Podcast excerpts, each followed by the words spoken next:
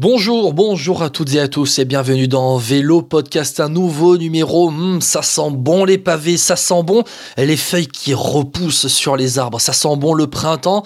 Ça sent bon François Père Noël. Salut FP. Salut Guillaume, salut à toutes et à tous. Dis donc, une âme de poète euh, aujourd'hui. Ah, un petit peu poète, mais en même temps, ça y est, le premier gros bloc de la saison arrive avec euh, allez, cet enchaînement Strade, euh, euh, Strade Bianche, Parini, Tirreno Adriatico, Milan Sanremo. Après, ça va arriver, c'est parti là. Ah, ça, ça, franchement, ça fait du bien. Ouais, ça fait du bien. Puis bon, on a eu des belles courses aussi au mois de février, avec euh, voilà pas mal d'équipes qui confirment, et puis euh, une, ou deux équipes françaises qui sont aussi euh, au premier plan, et c'est toujours intéressant ça. Ouais, tu veux en parler, FP, on va en parler. On va rentrer dans le vif du sujet tout de suite, avec donc pour commencer ce podcast un peu le, le bilan de ce qu'on peut appeler la première partie de saison, qui pour moi FP s'est achevé avec et le week-end d'ouverture des Flandriennes, des Flanders classiques, et en même temps avec l'UAE Tour qui s'est déroulé la semaine dernière, un peu, on va dire, la fin de ces courses exotiques aux quatre coins du monde. Et on est revenu maintenant, ça y est, sur le vieux euh, continent. FP, pour commencer, on va, on va parler du week-end pavé, hein, un petit peu, euh, qui s'est déroulé donc euh, le week-end dernier, week-end d'ouverture. Les tops, les flops. Bon, déjà, ce qu'on peut mettre en avant, FP, je suis désolé, mais c'est ce collectif Jumbo Visma qui, qui a été éclatant. Ouais, force est de reconnaître quand tu gagnes les deux premières classiques flandriennes, alors même si bon, Kern Bruxelles Kern, on va peut-être pas la mettre dans les classiques, mais euh, au moins le Newsblad, euh, ouais, c'est vraiment la tactique de course, quoi. C'est assez bluffant parce que évidemment, euh, voilà, ils ont les meilleurs coureurs, certes, et il manquait Van Aert en plus, mais quand tu vois ce qu'ils ont fait en termes de tactique, c'était assez bluffant, quoi. C'est un peu la quick step de la grande époque où ça suit les coups, mais ils ont toujours un coup d'avance par rapport aux autres équipes. si c'était du sprint, il y avait la porte, sinon ils envoyaient quelqu'un, c'était soit Benoît, soit c'était Van Baal qui remporte donc le Newsblad. Franchement, non, moi je suis assez bluffé quand même parce que malgré tout, tu avais l'impression que même les coureurs qui étaient forts, plus forts que les Jumbo, bah, ils pouvaient rien faire. Je pense à Moritz sur euh, Kurn, Bruxelles, Kurn.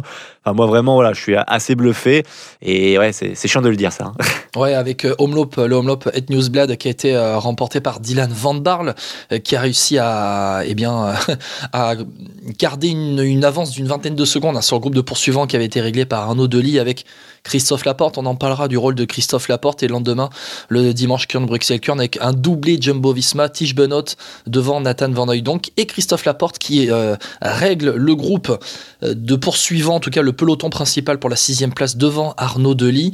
Euh, le rôle de Christophe Laporte quand on voit franchement que et le dimanche c'est Benoît et Van donc qui sont euh, devant avec euh, le samedi euh, Dylan Van Baarle qui s'était échappé on n'a pas encore Wout Van Aert qui a repris. On peut se dire que Christophe Laporte son rôle il est essentiel il est prépondérant quand même aussi dans la tactique de Jumbo Visma. Je contrôle les attaques mais si ça arrive au sprint c'est pour moi. Ouais c'est un peu frustrant pour nous parce que je pense vraiment que Christophe Laporte pouvait aller dans les échappées. Il avait la pédale facile hein, sur le Homelot Newsblad parce que franchement Christophe Laporte pour moi c'était le plus fort tu voyais comment il pédalait, la fréquence de pédalage, son visage, c'était assez bluffant. Moi, je le trouvais très très fort. Et c'était un peu frustrant en tant que Français de pas le voir forcément à l'attaque euh, pour remporter la course. Après voilà, dans la tactique, effectivement, il a un rôle hyper important, c'est le rôle de sprinter, c'est-à-dire que quoi qu'il arrive, Jumbo était un peu gagnant, c'est-à-dire que si tu roulais, bah, tu faisais tout euh, pour que la porte euh, au sprint gagne. Si tu roulais pas, bah, ça permettait à Van Barle de s'échapper. Enfin, franchement, en termes de tactique, c'était euh, vraiment rien de mieux, quoi, clairement. Pour conclure sur la Jumbo Visma, avant de passer à autre chose, FP, on a l'impression quand même que. Enfin, ils ont besoin de cette victoire sur euh, sur un monument flandrien sur le Tour des Flandres ou euh, ou Paris Roubaix. Euh, l'année dernière, ils sont allés recruter Christophe Laporte pour étoffer l'effectif. Cette année, ils sont allés recruter bah, le vainqueur de vainqueur de l'année dernière.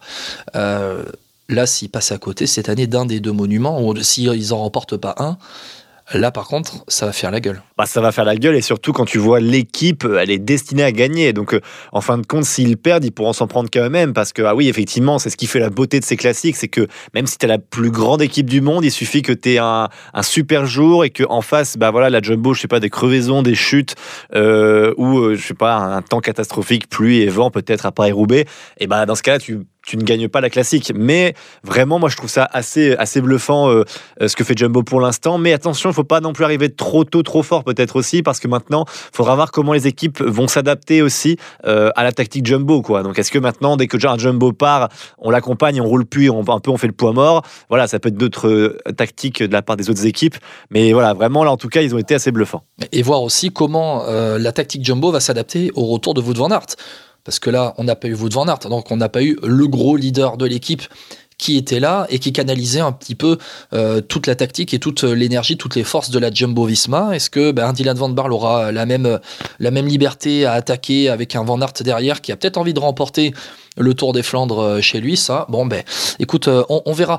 FP, tu voulais parler, tu, tu me l'as dit un peu en off pour préparer ce podcast, tu voulais parler d'un coureur qui, pour son âge, bluffe tout le monde déjà et euh, qui euh, a bientôt 21 ans là dans quelques jours euh, a, quand même réalisé un début de saison plus que costaud. Je parle bien sûr de l'agriculteur Arnaud Delis. Effectivement, Arnaud Delis. Alors, moi, je voulais revenir sur lui parce que c'est un coureur dont on parle beaucoup. On en a parlé dans ce podcast, euh, sur l'autodestinée, évidemment, que c'était un, leader. On a vu un début de saison incroyable. Euh, mais c'est marrant parce que je trouve que c'est rare les jeunes coureurs comme lui euh, qui n'ont pas fait forcément des résultats pour l'instant sur les, Flandriennes, hein, clairement. il a fait des, voilà, des, des très bons sprints, mais sur les Flandriennes, il était assez neuf eh bah, le voir marquer d'aussi près et le voir autant regarder, autant juger, euh, c'est-à-dire que dès qu'il part, on le suit. Euh, je trouve que c'est incroyable parce que ce gars, en final, quand tu regardes les références, alors oui, au niveau sprint, c'est bluffant, il a gagné des courses, pas non plus les plus grandes courses du monde, et en plus sur les Flandriennes, il a pas trop de références, mais tout le monde s'en méfiait. C'est-à-dire qu'il y a vraiment, l'impression que Delis ne devait pas gagner. Tu vois ce que je veux dire? Enfin, vraiment, il y avait une pancarte affichée dessus, Delis favori, ultra favori, et il était très fort. Hein. Franchement, il était vraiment très fort. En plus, il chute, il arrive quand même à faire euh, deuxième sur le Hamlet Newsblad. Euh, mais voilà, c'était, moi je trouve ça assez bluffant le côté, bah, c'est un jeune, pas de référence pour l'instant, je parle en flandrienne en résultat pur, mais hyper surveillé. Alors je sais pas ce que tu en penses toi, mais moi je crains que pour Arnaud Delis, euh, bah, cette pancarte, elle arrivait vachement vite quand même de hyper surveiller. Bah, c'est vrai que pour le coup, dès le week-end d'ouverture des Flandriennes, il, enfin, il, se met en, il se met en évidence. Et euh, Arnaud Delis, alors FP, faut que tu m'aides. Là, je, n'ai plus le nom en tête du mont, du mont célèbre mont pavé euh, qui, où, il a été euh, où il a été euh, où il a été en avant, il a mis il a mis à mal tout le monde, il a mis tout le peloton derrière. Il faut que tu m'aides FP là. Est-ce que tu l'as? Oui, c'est Gramont. Gramont? Ouais, c'est ça, c'est ça, c'est le mur de Gramont exactement. Où tu le vois, tu le vois à l'avant, mais moi je m'attendais pas à voir Arnaud Delis là. Alors Arnaud Delis, pour avoir vu vite fait quelques quelques interviews, il n'aime pas il n'aime pas être défini comme un sprinter. Il n'aime pas ça. Donc ça veut tout dire, ça veut dire qu'il veut se faire mal sur les pavés, on le voit, et il aime se faire mal sur les pavés. C'est impressionnant la force qu'il a montrée. C'est impressionnant. Je, franchement, moi j'ai été bluffé, je ne m'attendais pas à le voir ben, aussitôt et euh, aussi fort. Maintenant, est-ce que ça va le desservir? Ben, euh, écoute, j'ai envie de te dire, à voir maintenant ce que ça va donner sur une plus longue distance où les équipiers seront peut-être, parce qu'il y aura peut-être que la Jumbo Visma qui sera en surnombre à un moment donné, euh, après plus de 200, 220 km à un moment donné euh, sur les classiques pavés, et ça sera du 1 contre 1. voilà. Alors peut-être que personne va vouloir arriver au sprint avec Arnaud Delis, peut-être même pas vous devant Aert, ça à voir psychologiquement ce que ça va, ce que ça va donner. Mais pour le coup, Christophe Laporte l'a battu hein, à Kern Bruxelles Kern. Hein. Donc euh, ça veut dire qu'il n'est pas imbattable, hein, Arnaud Delis. Je te, prends juste très vite fait pour terminer sur Arnaud Delis, FP. Ses résultats depuis le début de saison maintenant. On arrive à la fin février, début mars. Euh, son pire résultat, ses deux pires résultats Arnaud Delis, c'est la 31e place sur le contre-la-montre finale de l'étoile de Bessèges à Alès, la 27e place sur le Grand Prix à Marseillaise. Sinon, tout le reste, c'est top 8 vainqueur d'une des classiques euh, en, début de saison, le, Grand Prix Valencia, vainqueur de la première étape euh, de l'étoile de Bessèges, vainqueur de la troisième étape, la deuxième était neutralisée. Au Mont Bouquet, fait huitième, septième du général de l'étoile de Bessèges, deuxième de la Classica d'Almeria, et puis ce week-end, deuxième du Homelop et septième à Kurn. C'est bluffant. C'est franchement c'est bluffant. C'est peut-être le coureur de ce début de saison. Ah, c'est clairement le coureur de ce début de saison et je suis curieux de voir comment il va être marqué dans les prochaines courses. Je pense même à, Milan-San Remo ou à ce, à ce genre de course quand même de grandes classiques. Euh, voilà pour voir euh, comment ça va se passer pour lui. Euh, mais en tout cas voilà, je pense qu'on a tout dit sur Arnaud Delis, mais c'est ouais à, suivre. Et mais je suis curieux de voir comment il va se dépêtrer un peu de ce marquage qui est fait par les équipes face à face à lui. je sais pas si on peut dire un petit mot de Mathis Lebert, Guillaume? Ouais, vas-y, tu voulais en parler. FP, il t'a bluffé toi euh, dimanche. Hein? Oui, il m'a bluffé parce que Mathis Lebert, quand tu vois échapper, en plus on n'attend pas grand-chose de lui, mais franchement il s'est comporté admirablement. Euh, il fait 23e, je crois d'ailleurs, du Homelot and Newsblad euh, au final, mais il méritait beaucoup mieux. Pour moi, c'est vraiment le genre de course où tu mérites un top 10 parce que vraiment il a, alors il a vraiment été malin. Il a joué avec Van Barl, Van Barl qui essaie de lui dire à un moment donné, allez, prends des relais. Il voulait pas, il s'est pas laissé avoir à 21 ans, alors qu'il était quand même amateur la saison passée. Être dans la roue du vainqueur de Paris-Roubaix, franchement, c'était bluffant. Et il était loin d'être ridicule, même à la fin, quand il craque. C'est parce que Van Barle, voilà, il a été beaucoup plus frais. Mais euh, franchement, euh, Mathis Lebert, alors je sais pas si à terme il voudra vraiment se consacrer aux Flandriennes, mais il passe bien les bosses. On sent qu'il pédale bien. C'est un dur au mal. Euh, à suivre, vraiment à suivre pour les prochaines années. On verra ce qu'il donne dans les prochaines euh, classiques, mais en tant qu'équipier pour un Mathis Louvel par exemple, qui est aussi très en jambes à la euh, moi je demande à voir et, vraiment je suis assez optimiste pour les, classiques françaises maintenant, enfin les classiques men français. Ouais, Mathis Lebert qui a terminé 23e, hein, qui était en, queue de peloton sur le, le homelop, le dimanche qui a été, non samedi, le homelop, qui a été impressionnant. On va passer aux courses, aux courses françaises FP. On a parlé de ce week-end de début hein, des courses flandriennes, euh, on, Bon, volontairement, on ne parle pas du Samin ni du trophée Laguglia qui se déroule cette semaine. Ça, on, verra. S'il y a vraiment une énorme performance, on en parlera sur Vélo Podcast plus tard. Mais euh, bon, voilà, on va passer aux courses françaises avec forcément FP le retour de Julien Alaphilippe qui était attendu et un retour gagnant déjà dès son premier euh, jour de course. il, a, il, a, la jambe aérienne, comme on dit. Hein. vraiment, il est aérien. Il était très très bon. Euh, il lance l'attaque au bon moment avec David Godu qui peut le suivre. une échappée incroyable incroyable. Hein, quand t'as Julien Lafilippe et Chouchou Godu, euh, franchement, moi j'étais devant mon canapé, sur mon canapé, j'étais debout, j'étais hein. allez les gars, tu vois, faites-moi rêver.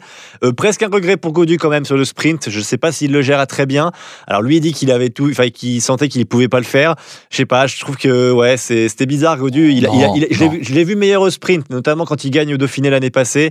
Je le vois vraiment meilleur au sprint. Après, voilà, Julien Lafilippe était peut-être au-dessus euh, au niveau du sprint. Non, Julien Philippe est meilleur au sprint que David Godu. Ah, je suis pas si sûr que ça pour le coup ça. Ah si, ah si, ah si. Ah si, David Godu n'est pas capable de régler par exemple un, groupe de 20 ou de 30 à un moment donné. Ah bah au Dauphiné, il l'a fait. Bah alors que Julien Philippe, pour moi, il est capable. Bah, oui, mais...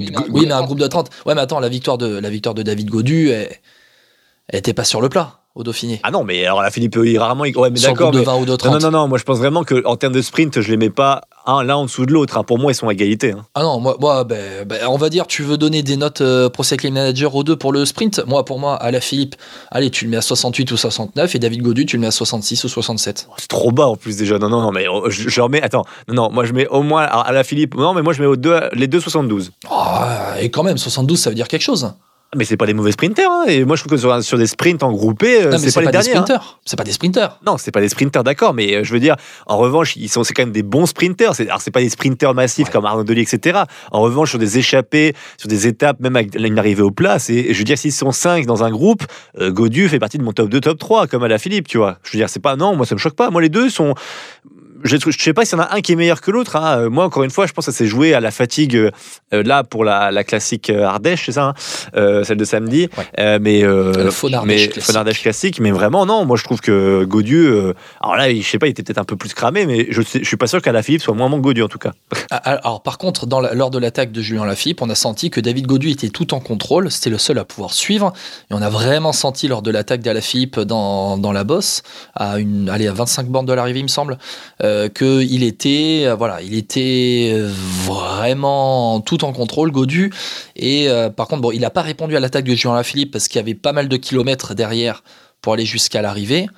Mais il était présent et David Godu, il a enchaîné le lendemain, le dimanche, à la Drôme, à la classique de, Drôme, la Drôme, Faune Drôme classique, où il termine quatrième. David Godu, il avait encore les jambes. On a senti un Julien Philippe un peu cramé avec le vent en plus qui était assez présent lors de cette euh, classique, euh, avec la victoire magnifique d'Anthony Pérez, euh, François Pierre. Et alors là, par contre, c'était incroyable, hein, vraiment ce qu'il a fait. Euh, on parle de Pogacar quand il part à 40 km de l'arrivée, mais là, Anthony Perez, ce qu'il nous a fait, c'était aussi assez super fort. Alors en plus, les coureurs ont failli arrêter à cause des conditions climatiques, hein, je crois au bout de 30 km. Euh, mais au final, c'est bien, bien joué qu'ils aient continué parce que vraiment, ça nous aurait fait rater. Il y a un superbe exploit d'Anthony Perez qui part. Alors lui, je pense qu'il y croyait pas non plus. Hein. Quand il part, il essayait, je pense, peut-être d'être un relais, pourquoi pas pour un coéquipier derrière. Mais euh, non, mais Cofidis, c'est dans l'esprit Cofidis depuis trois ans, depuis la reprise de Cédric c'est-à-dire des coureurs qui osent et euh, quand ça marche, c'est magnifique. Voilà, franchement, il était le plus fort et il bat des gars derrière lui. Euh, les Rui Costa, c'est quelqu'un qui performe énormément depuis le début de saison. Euh, David Godu, qui était très très fort la veille, était pas mal non plus, même si on le sentait un peu plus cramé. Il y a Badjoli aussi. Non, vraiment, c'était assez bluffant et moi je trouve que ouais, Anthony Perez, bah, à, tenter des coups un peu plus importants comme ça, peut-être dans les courses World Tour, ce serait super. Mais franchement, Cofidis, de toute façon, c'est mon équipe chouchou depuis le début de saison, hein, depuis d'ailleurs quelques mois, parce que en termes d'envie, c'est assez bluffant et c'est d'ailleurs la meilleure équipe française depuis le début de saison et c'est mérité. Est-ce que tu veux euh, souligner d'autres performances sur ces courses euh, françaises? On a parlé de David Godu, régulier, pas victorieux, mais régulier déjà en jambes, qui fait euh, deuxième samedi et, quatrième dimanche. Oui, David Godu, alors c'est assez pas mal ce qu'il a fait. Moi, je, je mettrais la, moyenne plus, on va dire parce que malgré tout, voilà, il faudrait peut-être une victoire, parce que euh, Cofidis, j'allais dire, Groupama FDJ euh, manque de victoire depuis le début de saison, euh, mais on sent que voilà, qu'il est bien parti pour Paris-Nice, ce genre de ce genre de course. non, moi je voulais revenir un peu sur Romain Grégoire et la jeunesse FDJ. Romain Grégoire qui fait qui fait cinquième hein, à la Classique Ardèche samedi. voilà, donc c'est prometteur et puis les jeunes se font les dents. Après, il y a quelques jeunes qui m'ont un peu déçu, mais pour l'instant, on va dire qu'en cette année de, de, découverte du World Tour se passe plutôt Ouais, et puis tu parles de Romain Grégoire cinquième samedi, quand on plonge dans le classement 16e Huich de Broc, 17e Lenny Martinez qui ont terminé tous les deux en queue du groupe, euh, allez, on dire du groupe principal des, poursuivants qui avait été réglé par Rui Costa pour la 9e place euh, à la classique de, l'Ardèche. Les deux, ils ne se lâchent plus lorsqu'ils sont ensemble en course, Huich de Broc et Martinez depuis les juniors. Et là, on le voit encore chez, euh, les grands.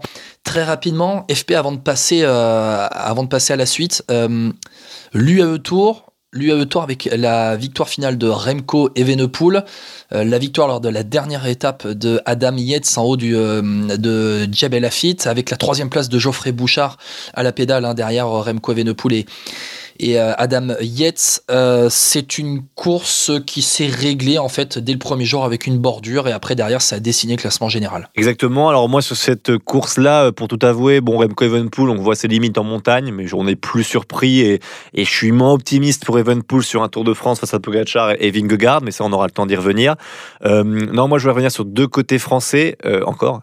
Arnaud Desmar, grosse déception du train d'Arnaud Desmar. Alors je veux bien qu'on on adapte un petit peu les choses, mais clairement il y a un qui va pas. De toute façon, là, clairement, tu peux pas me dire que quelque chose qui va. Je lis beaucoup euh, ce qui est fait par les équipes.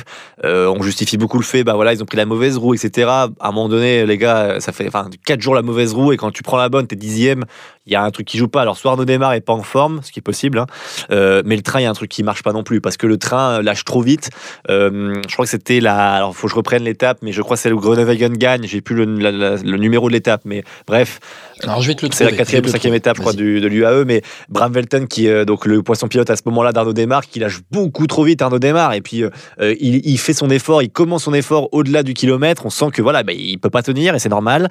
Euh, alors il y a des jeunes qui sont là. La cinquième étape, victoire de Groenewegen devant Gaviria et Sam Bennett, et Arnaud Desmar termine dixième. Exactement, bah, c'est celle-là, et voilà, Arnaud Desmar cette fois-ci dans la bonne roue, mais il prend pas le bon côté, on va dire. Et je crois que Groenewegen qui gagne est sur le côté gauche, et lui il est resté plus dans l'axe côté droit.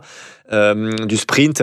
Donc ouais, je pense qu'il y a un truc qui va pas. Il va falloir peut-être se poser des questions sur le train FDJ pour Arnaud Démarre. Euh, et autre chose aussi sur euh, l'AG2R avec Geoffrey Bouchard qui est très intéressant depuis le début de saison à suivre. Euh, il fait des grosses performances. Là en montagne troisième. Le grand regret de Geoffrey Bouchard, c'est le grand mal français depuis des années, mais malheureusement c'est toujours le même. C'est en bordure. Il s'est fait complètement défoncer, je peux le dire. C'est le terme hein, parce que il y a une bordure qui a été rattrapée par Lucas Plap. C'était à, c'était cette étape-là, je regarde, c'était la cinquième étape, la même. Et en fait, Geoffrey Bouchard lui a été lâché. Il n'est pas attendu par ses équipiers. J'ai pas trop compris pourquoi. Euh, et il a complètement euh, perdu beaucoup. Il a perdu beaucoup de temps à ce moment-là, quoi. Donc, c'est vraiment dommage parce que je pense vraiment qu'il pouvait faire carrément un podium sur une épreuve World Tour ou en tout cas un top 5 qui aurait été largement mérité parce qu'en termes de montagne, il était dans les trois plus forts, quoi. Même, et même, tu vois, je me Ouais, demandais ouais. même s'il n'est pas plus fort que Evenpool euh, sur l'UAE Tour. Enfin, en montagne, je parle. hein. Voilà. Bah, en tout cas, il termine juste derrière Remco Evenepoel à, à Jabel Lafitte, euh, Geoffrey Bouchard qui fait partie de ces coureurs hein, euh, au parcours atypique qui a percé sur le tard en remportant notamment le classement de la montagne sur la Vuelta FP. On vient de faire le bilan de cette première partie de saison qui s'est donc conclue, on peut le dire, avec et l'UAE Tour et les classiques flandriennes et les classiques françaises Dromardèche en cette fin du mois de février. Euh, FP avant de passer à la suite de la saison, on va parler d'une interview qui, allez, on va pas dire fait polémique, mais qui fait parler dans le monde du cyclisme.